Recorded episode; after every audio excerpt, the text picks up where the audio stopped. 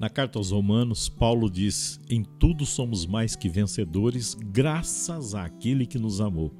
Se na sua vida você passou por espinhos, por dificuldades, lembre-se que elas foram necessárias para o seu crescimento pessoal, porque nós crescemos com as dificuldades e precisamos aprender a rever as nossas metas e, se necessário, corrigir e recomeçar com garra, com coragem.